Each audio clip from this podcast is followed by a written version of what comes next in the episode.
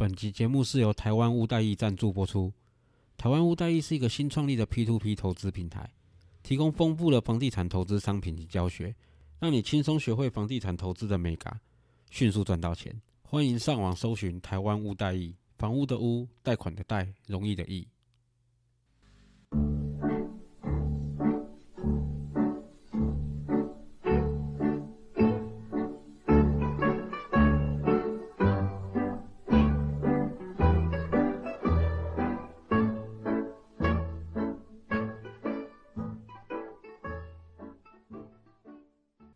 大家好，我是 Alan，A.K.A 曾大少爷，欢迎收听我的频道。现在是二月二十五号晚上八点半，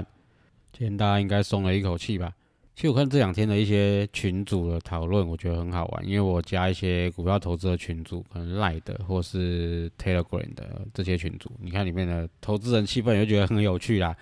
昨天大跌，大家都在分享，看起来是比惨的啦。某某股票我买多少跌要多少，下一个就说没有，我买买另外一只跌的比你还多。然后分享新闻、分享消息都是超悲观的新闻跟消息，好像这个世界要毁灭一样。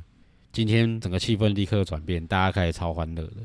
分享的新闻就突然变乐观了。站在旁观者的角度来看，觉得很有趣啊，因为这就跟我们以前讲的散户心理很像，见涨说涨，见跌说跌。但我觉得现在投资人跟以前的散户不太一样，因为获取资讯的管道更发达，再加上目前看起来愿意加入这种网络社团的，多少都有做一点功课，不是那种连 K 线都看不懂的新手。昨天就有跟朋友聊啊，不然录 podcast 来个问答机，他问我答，讲我跟他讲不行，这个我没办法，因为我还蛮没耐心的。假设个超新手没做功课的，直接问我股票怎么赚钱，我可能会现场直接狂骂半小时都有可能，所以还是尽量不要比较好。好，回到正题，昨天一个大跌，大家疯狂找原因，做美股的就说是美国过个十年期公债殖利率上扬，有在看港股的就说香港那个调升印花税的关系。台湾就很简单嘛，台积电 ADR 跌，所以台积电跌啊，大盘就跌。那大家都会各自的下跌找理由。我是觉得啦，就像我上一集讲的，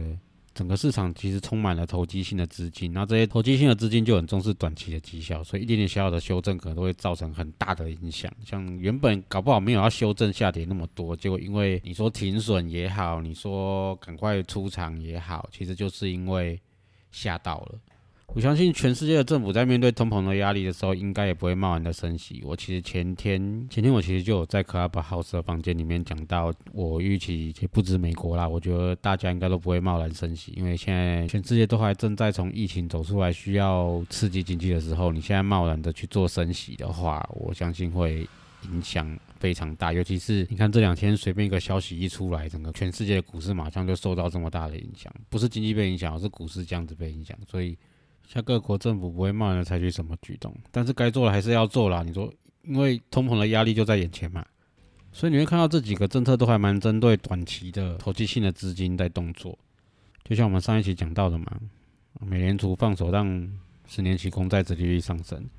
香港印花税其实也是啊，对于短线的进出的成本影响非常大。那还有另外也是嘛，上一集有提到的嘛，台湾去年下半年的打房政策嘛。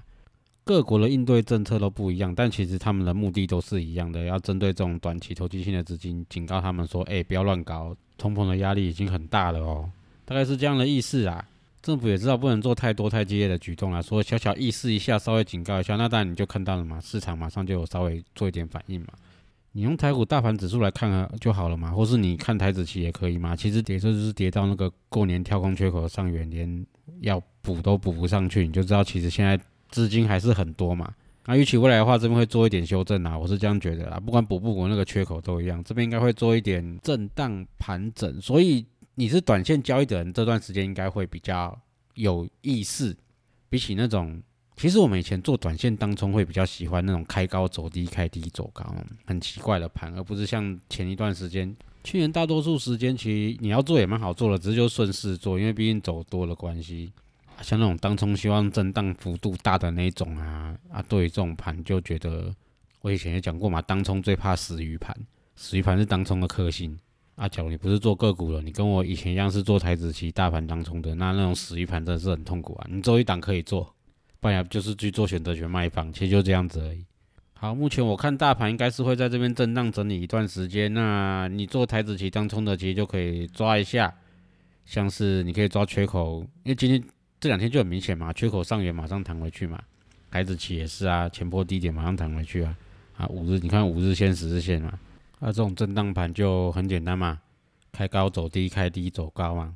啊平盘附近的话，通常会往原本开的那个方向移动，就大概是这样嘛，这是我们以前做台子期当冲最喜欢的盘啊。好，回到今天要讲的主题，上上一集我们有提过波段交易的选股方法。那也感谢大家热烈回应，啊，对大家帮助很大，我也蛮开心的。毕竟社团目前是以短线当冲为主，我们比较少看到这种波段交易的策略，所以我就尽量，我尽量能教的尽量教大家，那也希望能够让大家能多点操作的选择的方式，就不用说已经局限到我只能好像只能做某一种这样子。其实这也是我昨天跟我的朋友讨论到的，我们两个就有讨论啊，其实这样子一直讲当冲下去好吗？他自己也是做当冲的，他可能没有感觉。我其实就讲的很现实啊，这个社团里面一万个人的话，我们的经验来看的话，有八九千个会阵亡在下一次的空头嘛，那剩下的两两千个的话，有可能有一千多个会再阵亡在下一次。其实你现在在线上看到这些成功者都是少数，只是这些少数聚在一起，会让你觉得好像很多，好像操作很简单。我要讲这个不是要挫大家的锐气。唱衰什么的，只是觉得说，假如啦，假如你现在做当冲做的不顺的话，其实你可以尝试看看波段长线的交易，因为每个人天生的习惯啊、个性都不相同，那连带会影响到你的判断能力、你的反应，或是甚至你的直觉，都会连带影响到。所以我会建议说，多学各种的操作方式，然后挑一个自己最适合、最喜欢的。也不一定是个性，有可能是你的工作不适合，有可能是你还在念书，目前时间不允许。那我也都会建议说，假如你愿意学波段长线的交易的话，你可以趁这段时间累积一点资金。那你资金累积够了的话，你再冲进去当冲交易，这都还来得及啊。你像社团的大大们都是用那种少少的资金，然后做到现在也很大的资产，当然很让人羡慕。但我也希望大家知道说，那不是常态。你现在看到这些人都是万中选一的高手，不是每个人都办得到。即使在他们身边接受他们亲自训练的人，我相信也有阵亡的人，所以我都还是建议说，我们多学一些操作技巧，或是说多了解一些投资的商品，那对你未来要继续走投资这条路一定都有帮助。好，又扯太远。那上上集我们提到的是波段交易、长线交易要怎么去找到你要投资的标的。啊，我讲到东联嘛，所以就有人传私讯跟我说，他有去研究东联，然后他也去研究了乙二醇，然后他也觉得现在石石油价格也在涨，所以他想要买进，问看看我的意见。那我觉得这样的判断其实本身就有点问题，逻辑上的问题。其实这也是蛮多人会发生的问题。我以前也有过类似的疑惑，我也某某的原物料好了，某某的原物料价格在涨啊啊，他是卖这个原物料的，诶，怎么他的股价没有涨？其实这就是出在判断逻辑上的问题。好，我们还是以东联当例子哈。一般散户思维会想说，好，东联是化工原料，好，石油价格涨，所以乙二醇的价格会涨，所以东联会赚比较多钱。这样的逻辑看起来好像没错，但它实际上少看了一项数据，这也让大部分人会变成会误判。这其实很简单，东联做乙二醇出来，那东联是用什么东西做的乙二醇？其实这样讲大家都应该听得懂了。买进原物料也是要花钱的啊，所以东联有赚没赚，赚多赚少都要看乙烯跟乙二醇之间的价差多少啊，这都可以用过往的价格去判断。过往东联在赚钱的时候，乙烯跟乙二醇的价差，然后东联赔钱的时候，乙烯跟乙二醇的价差，就先做这两个功课，然后再加上大部分的乙二醇都是卖中国嘛，所以你要看中国那边的需求如何啊。那去年疫情那样子，我相信中国那边的需求应该也没那么大。他们自己生产的搞不好都不一定消化得完，那更别说去进口别人的。所以这就是一个重点哈，你去做判断的逻辑要正确嘛。像原物料类股很简单，你进原物料卖原物料，其实你两个都是原物料，那你这两个的价差就很重要。还有什么原物料占你最大宗？东点会好抓，是因为乙二醇占要它快七成，所以就像它的营收几乎都来自这个，然后它的市场也很单一，它基本上进中国。所以我会那时候我会研究它，我会去喜欢它，就是因为它其实要去判断很简单。那那种什么世界级市场比较复杂的那种，就除非你是像台积电那种有没有？啊，全世界都要给我买晶片，不然的话那个判断又更复杂。我先我会建议你说，你先建立好自己的判断逻辑。东联就是个很好的可以做功课的东西，你可以先去研究它卖哪些原物料出去，那它又进了哪些原物料？那它什么样的原物料占它的比例最大？什么样原物料占它比例最小或比较小？但是它也有可能占它比例最大的毛利比较低，再占它比例小的毛利比较高，那可能可以互相 cover。所以这个是你研究每一个产业都可以这样子去研究看看。这个讲到后面会比较复杂，但这就是我说的嘛。为什么我可以立刻会想到出来这些？因为当下我有去做很多功课，针对某只股票去做功课。所以当我现在又回头去看到东联的时候，我会很熟悉，我会马上就能抓到我要怎么去研究它的重点。我可能花十几二十分钟上网找一下，哎，原物料目前的报价怎么样啊？价格差距怎么样？那目前大陆那边疫情的影响怎么样啊？生产出来的原料啊，库存的情况怎么样？然后再去看一下技术线图。技术线图又是另外一种逻辑概念的延伸。你去看五日线、十日线，OK？你看五日线、十日线抓进场点没问题。你不要用那种短天启日线当做你停损啊。它涨上去第一波一定会回来修正，找一条长天启的均线或是趋势线做支撑。它强一点的话就是找月线跟季线啊，它弱一点的话就是找到可能年线。它假如是弱一点，找到年线的话，那一般又会在年线附近稍微整理几下，有可能是三四天、四五天，也有可能整理个一两个月，不一定，然后就再次再拉上去。那这也是技术分析的逻辑的问题。既然我们是做偏长线波段交易的话，其实你说什么五日线、十日线，那个其实你要去抓进场点，会用这个抓会比较好抓，因为你用基线那种会比较模糊。那假如要停利停损的话，通常我的经验呢，它大部分都会盘整做头，或是做一个。M 头头肩顶都有可能，它就是等长天体的均线慢慢的靠近它之后再一次跌破，那大部分都是这样走，所以无论是基本分析还是技术分析，逻辑啊周期的判断就很重要。大家可以再针对你喜欢的股票再去做功课，有时间有机会我们都可以再讨论。好，接下来是房地产时间啊，做股票的你也可以听看看，因为今天这一集对大家的影响很大。我们今天要讲房地合一税怎么散。那我讲的散不是什么违法的事情哦，其实这个对一切都是合法的动作啊。政府目前好像也没打算关这扇门，他现在是说要把企业法人也并入房地合一税的计算里面。其实对我们这种用公司来买卖房屋的影响会比较大。那讲的是个人的话，其实我知道现在投资客很多都几乎用这种方法。那我接下来就来介绍一下，那大家跟着学，做些笔记。买卖房子的时候，其实都要缴很多税啦，像什么一般比较小一点的契税啦、印花税啦。那假如你买卖的是透天啊，或是公寓的话，那你其实通常金额很大条的会是土地增值税。其实还有个财产交易所得税啦，但是大家可以回去研究一下自己家里的房屋税的税单，上面有个核定气价，它是政府认定你房子的限值，其实通常都不高，所以一般的卖房子财产交易所得税对它的影响不大。通常都是土地增值税影响比较大，那尤其是以这种老旧公寓或透天的为主，因为土地的尺寸比较大。啊，相对来说嘛，假如你是新的大楼的话，那可能你的核定期价比较高，财产交易所得税会比较高啊，土地增值税当然比较低，因为你的土地成分比较少。但这是以前，现在的话，买卖房子直接课房地合一税了，所以也没有什么财产交易所得税了，你赚多少钱就缴多少税。那房地合一税课的税就很高了嘛，第一年买卖的话要课四十五趴。等于赚一百万要被扣走四十五万，当然你也可以举证说，我当初买这间房屋花了多少钱。当然那可以啦，可以这样子去扣，但最高还也是只可以让你扣到总价的五趴而已。所以实际上它占的比例还是很大。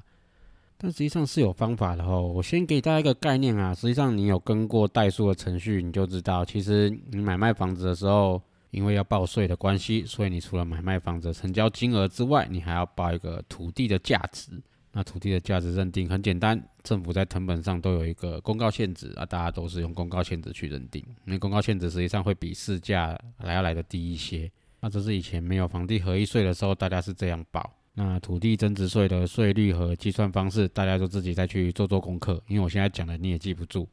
这边就记得一个重点就好了。我刚刚讲到土地增值税，大家之前是用公告限值来报，因为以前买卖房子的话，土地增值税通常是最大条那条税，那我当然能报低就报低嘛。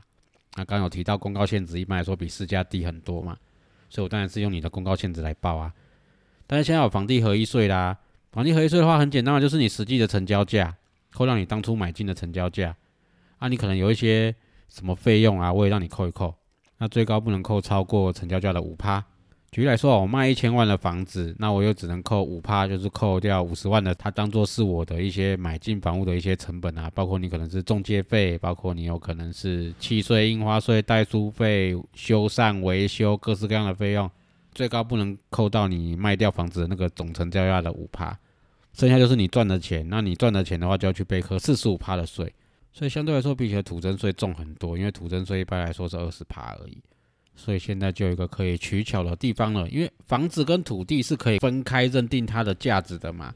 所以实际上现在大家是把涨价差额啊，直接灌成是土地涨价的金额，而不是把它直接当做是房子买卖成交的那个涨价的金额。大家可以去研究一下房地合一税的公式，它其实有一个是减掉那个土地涨价的金额的，因为土地涨价那边课土地增值税了嘛，那通常政府是不重复课税嘛，所以。现在大家的情况都是说，那我就把这个涨价的金额挪到土地增值税那边，因为只要被扣二十趴而已。而且哦，假如好，我们是投资客好了，我去跟人家，我们都是短期交易嘛。好，我买这间房子的时候，我可能就已经高报这个土地的价值了，所以在卖掉的时候，我也就省下了蛮大一部分的土地增值税。这就是现在投资客在散房地合一税的做法啊，这个完全合法。你不要以为这样的税很少哦。以前我们买卖房子也是觉得土地增值税很大一条，现在只是有一个相对来说更大条的四十五趴的税在那边。随便的退而求其次，我宁愿去缴那个二十趴的税，我也不要去缴那个四十五趴的税。所以老实说，二十趴那个税还是很重的。那我相信政府也没打算把这个门关起来。那有两个嘛，一个就是啊，我留个小缝给你们钻，你们不要恶搞就好了，你们该怎么做怎么做。那我该课税我有课到嘛？我当然知道四十五趴这个税课下去很重啊，就我会怕打房一个不小心把房子打死了怎么办？所以该做的还是要做，我留个小门给你们这些能玩的人去玩嘛。那第二点就是，其实政府的公告限制每年都在调，啊调多调少，政府自己有一个算式在那边啊，我们也不知道他是怎么算的。所以那种打房支持打房的团体哈，他们就常说政府你公告限制都调太少啊，导致囤物的成本太低啊什么的，叭叭叭讲一堆。好，那政府就用这个措施嘛。那未来我调整公告限制的时候，我就就查一下这边大家报的移转的土地的价值是多少嘛，就不会像现在这样子用公告限制来看会比较失真。对这些团体也有个交代啊。政府不会下重手去打房啊。当然了，我们现在看到台面上蛮多政客可能收一些建商的政治现金补助款之类，大家会觉得说哦，你们个税率措施都制定的不够严谨，课了不够多啊，你们就收钱哦，误会了啦。建商就是要去打好关系，然后他们在有消息的时候，他们能够第一时间收到通知。就像我举个例子哦，我在板桥，我的后面是江翠北侧从化区哦。去年整年都疫情嘛哦，去年二零一九年以前，后面除了盖好了那偶尔一两栋之外，其他都是荒烟蔓草，还有一堆停车场。所以去年停车价格超便宜的，有那个停一整天只要五十块的，月租一千块的。去年大概一二月开始啊。突然整片突然啪啪啪，整批突然整个盖起来，我就觉得奇怪，因为后面是固定那几个建商在盖嘛，那这个竟然是整批突然一起盖，我就觉得奇怪，怎么会突然盖起来？后来果然疫情出来了嘛，然后政府的纾困贷款那些又出来了，所以我就知道哦，银根松了嘛，手上有钱的赶快盖啊，难怪整批同时一起盖。然后去年不是那个预售屋排队什么的吗？然后上半年房市很热什么的嘛。其实就是下半年的打房的政策，大家都有收到风声了啊，所以上半年赶快销一销、卖一卖啊，政府就限定了。好，你在什么时候之前呢不用这样的规则？你在什么时候规之后要用这样的规则？你现在看到这些在盖的这些预售屋，其实真的他们都没有伤到，只是后面的在盖的就不能这样做嘛。所以你看后面在推案的就变得比较没有那么多，顶多在规划而已嘛。可能报纸说总 total 这边这整块可能总 total 规划一百亿，实际上真的有去做这种动工。卖预售屋的可能只有十亿、二十亿的建案，占比就没那么高。所以你说建商送那些增值现金，需要去叫他们说哦，不要弄囤房税啦，哦，不要那个弄那么多税啊，不要打房，不是啊，其实他们是想要早点收到消息而已。房价会涨其实就两个原因啦，一个就是热钱嘛，资金潮啊，大家手上有钱的，你就问嘛，万你你那个再怎么不买房的，你中彩券头奖。除非你本来就有在自产，或者你家里本来就有帮你自产，不然通常八成的人以上都是说我要去买一间房子。那现在最好去做银行抵押品的东西是什么？房子。只要银行还在认定它是一个最好的抵押品的一天，你要房价跌要跌很困难，或者你要觉得说什么少子化会影响房价啊什么的，那其实没什么用啊。有啦，少子化会影响房价的话，是那种鸟不生蛋的从化区才会被影响啊。你说少子化会影响大安区的房价，会影响信义区的房价？新北市的话，会影响中永和板桥的房价；桃园的话，你会影响可能火车站那边的房价、中正一文特区那边的房价。所以很简单买，是蛋黄区哦，或是你生活机能有够好啊，你本身那边的居住人口就很多。像我，你现在我买房子的话，我要么买板桥，要买我阿姨，我阿姨在中正区，台北中正区那边，要么就是买我自己家里那边，可能内力、中立那边。大家都一定有买有地缘性的地方啊，你蛋黄区住的人本来就多，所以蛋黄区里面出来的人，他还是想要买蛋黄区的地方啊，所以蛋黄区价格永远都不会跌啊。那但蛋白区的话，一定就会有多少都会受景气的影响啊。你说少子化那些影响的，都是这种蛋白区的地方啊。认真讲，那种捷运站附近的房子、火车站附近的房子，你在前一波下跌的时候，他们的修正有很多吗？哎，没有哎。除了那种本来就标的特别高、那种投机性质很高一样嘛，跟股票一样，投机性质很高的产品之外，那种。附近的那种中古大楼啦，或是新古屋啦，你要说他们要叠，他们也没叠到哪里去啊。生活机能、交通设施就在那边嘛，买的人就是很多嘛。你要他能叠到哪里去？所以不要奢望什么房价会崩盘啊。那时候我要去买，那天我在聊天室里面讲的话有点直接，有点伤人啊。但事实就是，你去年三月的时候，你有去看房子吗？或者说，其实二零一八、一九年这两年房价其实向下修正的一部分啊，你去看了吗？再往回推，二零零八年金融风暴，你去买房子的吗？二零零四年你买房子的吗？SARS 的时候你有去买房子吗？啊，你这些时候都没有买房子，未来崩盘你也不敢买啊。我来看就是这样啊，一直以来我看到的我的周遭的朋友都是这样啊。